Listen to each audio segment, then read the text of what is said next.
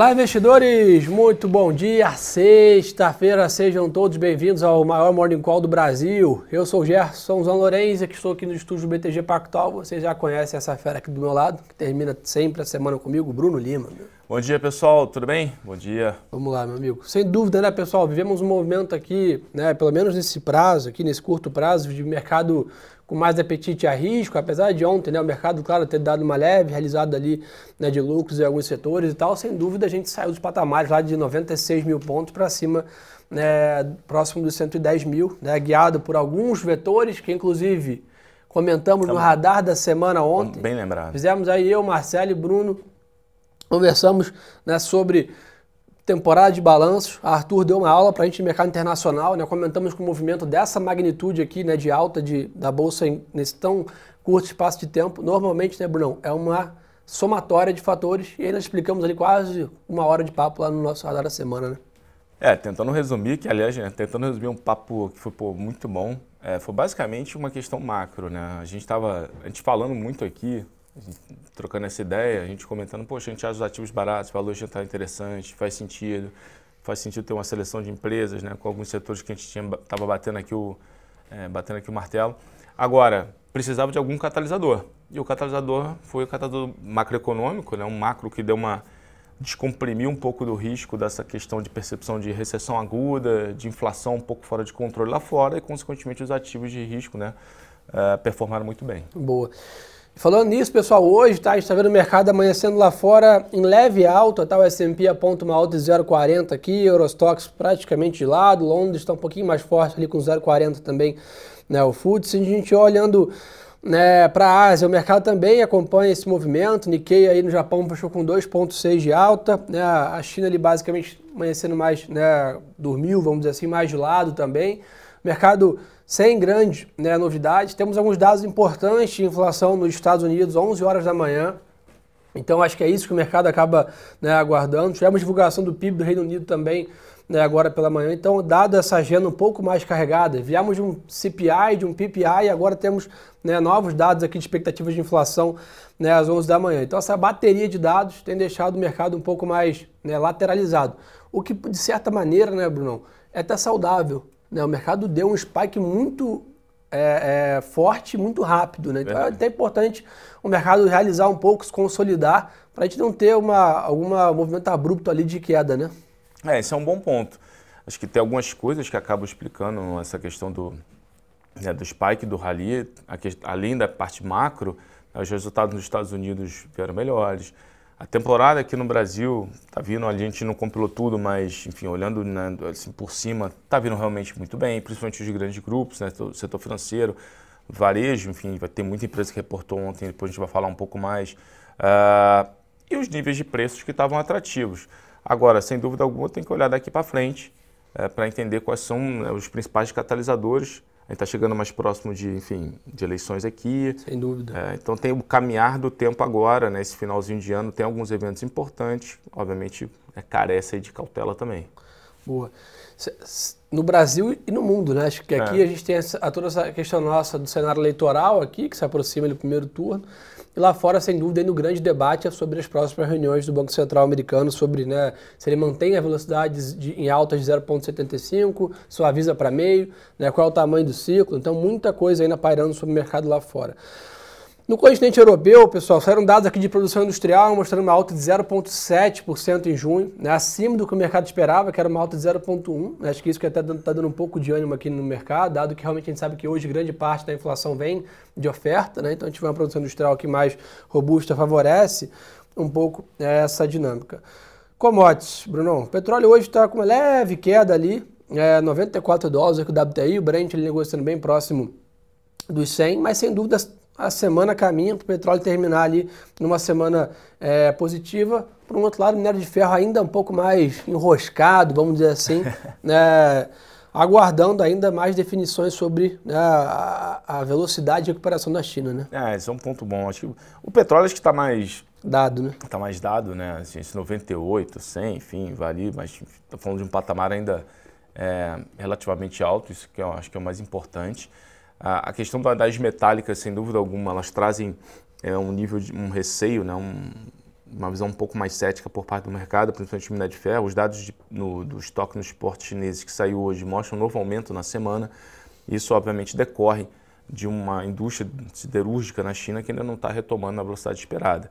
É, por outro lado, assim, o, já, já havia um certo consenso né, de que o minério de ferro né, ele sofreu bastante, flertou lá com seus 90, né, abaixo dos 100, mas também acabou retomando, olhando que um, já há um consumo de estoque de aço por lá, o que deve, deveria levar, levar a um aumento do, do consumo de ferro lá na frente. Então, só para poder equilibrar isso, mas sem dúvida alguma, a gente precisa né, de alguma notícia que traga é, um pouco mais de conforto em relação ao mercado de property chinês para, de fato, catalisar um movimento mais é, médio, longo prazo positivo. Eu acho que você falou uma parte, uma, uma palavra importante aqui, Bruno, um catalisador, né? que é um pouco do que o mercado viveu ali né, nos últimos meses. Né? A gente fala assim, muito sobre a China, sobre minério, ah, não, né, tá muito descontada, a China vai retomar, vai acontecer. Então, por enquanto, né, vem se desenhando um cenário técnico um pouco mais favorável à frente, mas falta aquele estralo, né, falta aquele catalisador, como aconteceu com a Bolsa aqui nesse mês, né, pela, pela provavelmente a sinalização mais né, suave do Banco Central brasileiro, uma melhora no mercado lá fora.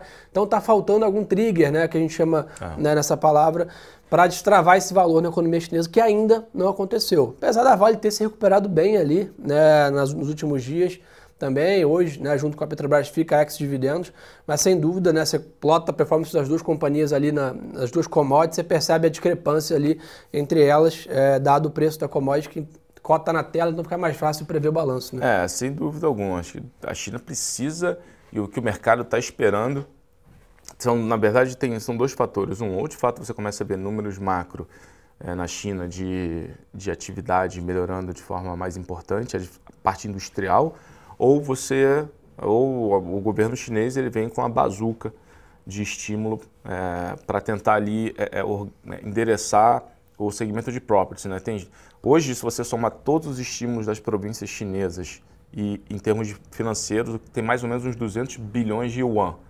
Só que acho que o mercado estava esperando um número ali mais próximo de um tri hum. de yuan. Aí o pessoal entende que, ó, não, beleza, se for um tri de yuan, a gente organizou, organizou a casa, vamos embora, vamos para frente. Então, até acho que acontecer um, né, uma das duas coisas, ou as duas ao mesmo tempo, a gente pode ficar aqui um pouco mais. Esse marasmo. É, exatamente. Mas tem o carrego da Vale, né? Enquanto isso, é Vale está lá, tem o tá carrego. pagando dividendo, tem uma recompra gigantesca ali né, em, em, em, vigor, ou seja, tem uma, uma defesa no papel ali também razoável. Exatamente. Pessoal, o dólar está praticamente lado lá fora também hoje, tá? o DXY está com uma alta de 0,1 ali, sem grandes né, distorções. Olhando atrás de 10 anos aqui, é, título de renda fixa americana Está ali próximo a 2,86 aqui de taxa, com uma leve queda aqui. Né? A gente está vendo uma, também uma descompressão da juros americana, que ajudou bastante, a Bolsa também ajudou né, o S&P voltar para 4,200, Nasdaq também, e acabou, sem dúvida, transbordando parte desse otimismo aqui para o Brasil, pelo menos uma redução do pessimismo, como a gente tem né, falado, dado que, como o Brunão comentou, a gente ainda está com algum nível de cautela elevado, né, alguma prescrição de de diversificação, de proteção, é dado olhando para frente ainda até o final do ano. Tem bastante evento importante rolando no mundo, né? aqui no Brasil então nem se fala. Nessa mesma dinâmica, o Bitcoin está com uma leve queda, né? 24 mil dólares, não sai desse patamar aí, o Bitcoin está lateralizado entre 20 a 25 mil dólares aqui já faz muito tempo. E a nossa visão é que né, até ali setembro, outubro, enquanto não tiver claro aqui né, o, o tamanho do ciclo de juros nos Estados Unidos, vamos ficar aí lateralizados nessa banda aí de 20 a 25 mil dólares do Bitcoin e aí as criptomoedas em gerais acabam né, abordando. Pessoal, vou para Brasil logo, aproveitar que o Brunão está aqui, é. né? Que é a praia dele, e sem dúvida a temporada de balanço está a todo vapor aqui. A gente estava até brincando aqui, né, antes de começar o Morning Call. acho que as empresas combinam né, de divulgar todos os balanços praticamente num único dia, só para piorar a vida do, do Brunão aqui, né, chefe? Cara, hoje teve balanço pra caramba, né? Aproveitando até algumas perguntas aqui da galera, dá um wrap-up aqui de alguns nomes. Bora. Tem muita coisa de varejo. É, bom, todo mundo já tem uma galera aqui que perguntou, vamos logo ali direto ao ponto. Falando um pouco de Magazine Luiza e e-commerce como um todo. Cara, Magazine Luiza, o número, é, assim, o resultado ele não foi um resultado forte, ele foi até um resultado né, relativamente até, até fraco, mas tem um ponto, né? Porque o operacional fraco, em termos de crescimento, top line, ele era relativamente meio dado. É, afinal de contas, o, né, o varejo, o e-commerce, o varejo de e-commerce tem em base de comparação mais alta. É, Magazine Luiza, Via Varejo, enfim, essas companhias elas acabam tendo dentro do, do, sortimento uma dependência maior de bens duráveis, que é mais dependente de crédito, o juros está mais alto, enfim, a toda cadeia, a rodinha. toda a roda da, da, dessa cadeia. Mas a gente percebeu uma melhora na questão da geração de caixa, de fluxo de caixa. Então, para um, é, você tem um lado, de, um lado operacional que de certa forma já era esperado que vai ser um pouco mais fraco, mas você tem uma parte de fato ali de, de balanço, de geração de caixa, que acabou vendo realmente melhor do que a expectativa, o que é bom. Sim. Né? Nesse ambiente você não está vendo a empresa queimando caixa, ficando mais alavancada, enfim, acabou sendo, é, na nossa, assim, tem um match ali um pouco positivo nesse ponto. O que não é, o que não aconteceu por outro lado na Via Varejo. A Via Varejo ela veio com um operacional até melhor, em termos de EBITDA, mas Queimou caixa. Queimou caixa, tá com uma, teve um consumo de caixa mais relevante. Então, o balanço, né, como um todo ali, está um pouquinho mais, é, um pouquinho mais apertado. Boa. E sem dúvida, a gente viu nas últimas semanas aqui também o varejo, né? não só o varejo, mas o consumo e shopping center, etc., tiveram um, uma boa retomada aqui, né? com essa percepção do fim da alta do ciclo da Selic, né?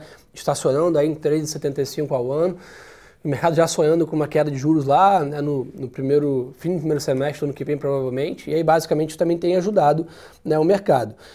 E Bruno, olha que ponto importante para a gente monitorar, tá? A agenda está até mais vazia nessa semana, pessoal, mas semana que vem tem IBCBR, que, que é a proxy do PIB aqui no Brasil, vai direto para a Bolsa, esse indicador, e a segunda prévia do GPM. Mas mais interessante do que isso é que na terça-feira, dia 16, começa a propaganda na mídia impressa e internet e também né, outras partes ali de avanço na parte, na parte da corrida eleitoral. E além disso, o horário eleitoral né, na rádio e na TV começa dia 26. Né? Então, ou seja, esse mês aí, como a gente já vem conversando com vocês já há algum tempo, pouco a pouco vai ganhando mais né, news flow, mais noticiário, mais impacto nos preços a corrida eleitoral aqui desse ano. Então, semana que vem tem mais um passo e já mais próximo do final do mês começa a parte eleitoral na televisão. Aí sim, mais né, assuntos para a gente comentar aqui. Tem que, a partir de agora, ficar cada vez mais atento aqui né, ao cenário eleitoral, que vai pouco a pouco fazendo mais preço. Brunão, além disso, meu amigo, além de Magalu e Via Varejo, tivemos, vou falar algumas aqui só, senão a gente vai ficar uma hora falando aqui quais são as empresas, mas teve JBS, Localiza, BR Malls, é, Arezo, Natura, Unidas, né, Cogna, CCR, é, CPFL, Vivara, Local Web. E além disso, hoje também tem Eletrobras, primeiro balanço pós-privatização. Cosan, é, M. Dias Branco, Mobile, PDG. Então, temporada de balanço está muito agitada. A gente ficaria aqui várias horas comentando com vocês sobre isso. Mas eu acho que precisa ter mais atenção que acompanhar aqui lá na área de análise como está né, o nosso parecer de cada balanço, né, Bruno? É, a gente vai, vai subir ao longo do dia, vai estar tá lá inclusive na área pública é, as notas, né, comentando da, a visão de cada, de cada companhia dessa, de cada balanço.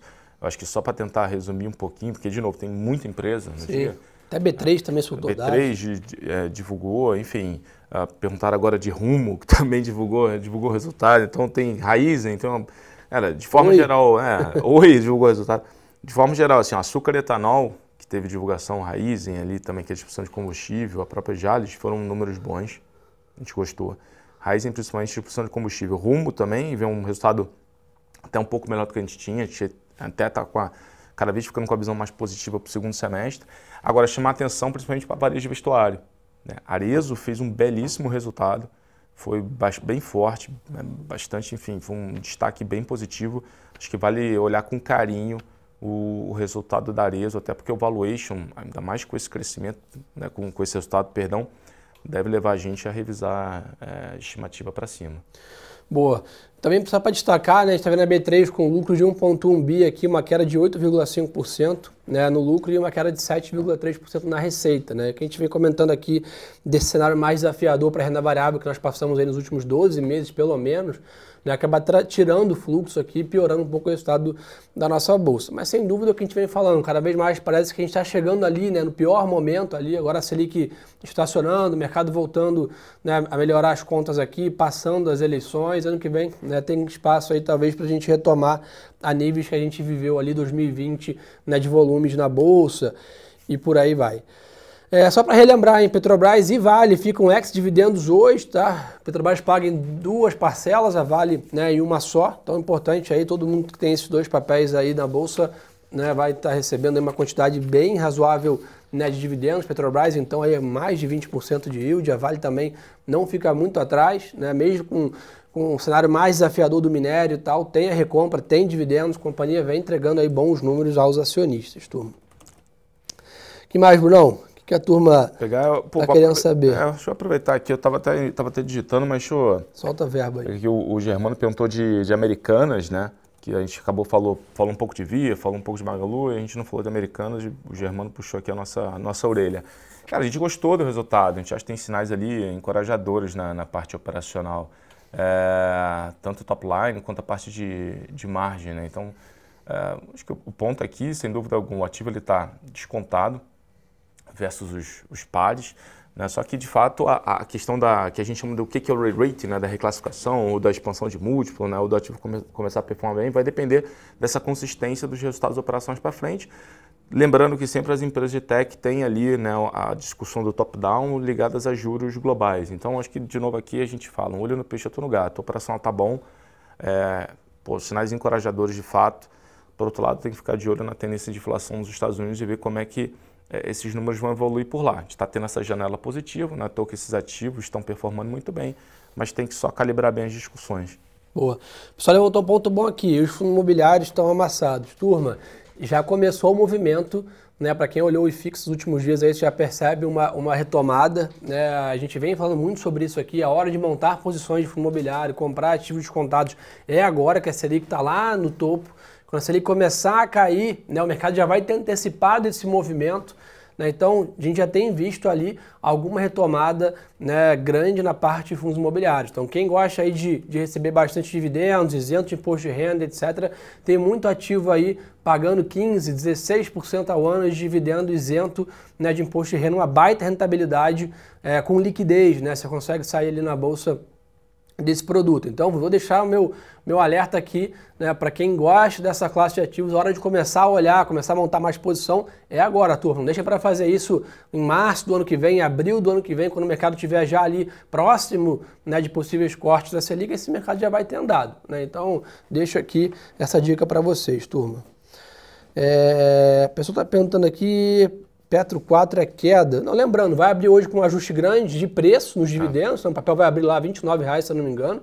Né? Teve quase R$ 7,00 aqui de ajuste de dividendo.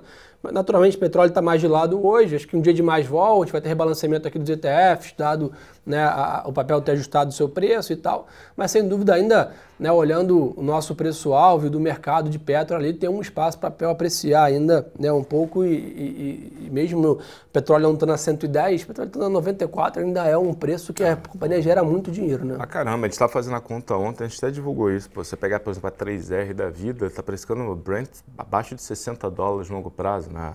A Petro, não é a realidade. Ah, a Petro, o custo de exploração dela é baixíssimo. Ela está fazendo, enfim, muito dinheiro em exploração e produção nesse nível. Eu só posso pegar a última. Perguntaram de recompra claro. de Vale, que não sei se é a última, né? Mas não, é isso. pegaram a recompra de Vale aqui. 100 é, milhões de ações. Cara, 500. 500. Perguntou, o pessoal perguntou como funciona. Mas, assim, a empresa anuncia um programa de recompra, ela vai ter um fato relevante, ela vai, ela vai dizer lá quantas ações ela vai recomprar ao longo do, e ao longo de que período. Normalmente é 12, 18 meses. Agora, fica 100% a cargo da empresa, a critério dela, é, o nível de preço. A gente consegue acompanhar a partir de formulários na CVM, a empresa é obrigada a colocar, protocolar o CVM. Agora esqueci qual fórmula, se é 358. Sexta-feira não lembro 358. Não. CVM 358. CVM 358, eu acho. Então, mensalmente você consegue ir lá no site da CVM, ou no próprio site da RI da, da companhia, baixar o CVM 358 e monitorar como é que está o andamento do programa de recompra. Boa. Turma, então acho que o resumo da ópera é esse, tá? Uma sexta-feira de olho em dados aqui, 11 horas da manhã lá fora. Aqui no Brasil, uma agenda mais esvaziada. A temporada de balanços vai digitar o mercado aqui hoje. Então fiquem de olho aqui nas suas empresas que divulgaram seus números hoje. Obrigado, Brunão, pela parceria. Obrigado. Reforçar dois convites aqui antes de vocês irem para sexta-feira. Primeiro, o Radar da Semana tá online, podcast. Lá eu, Marcele, Arthur e Brunão demos uma aula aqui explicando o motivo que a bolsa chegou até aqui nesses 109 mil pontos, olhando um pouco para frente. Então entra no Spotify, no, no Deezer, no SoundCloud, no Google, coloca lá Radar da Semana Tá lá podcast, 40 minutinhos aí de uma aula para vocês. E claro, deixa de seguir a gente no Instagram, Gerson Lourenço e Bruno Lima. Muito bacana também estar tá com a gente no mais um canal, consumindo uma boa informação. Brunão, obrigado pela participação sempre. Valeu. Obrigado a todos pela confiança a semana toda. Contem com a gente segunda-feira cedinho. Uma boa sexta-feira de trade, um excelente final de semana. E lembre-se que o melhor ativo é sempre a boa informação.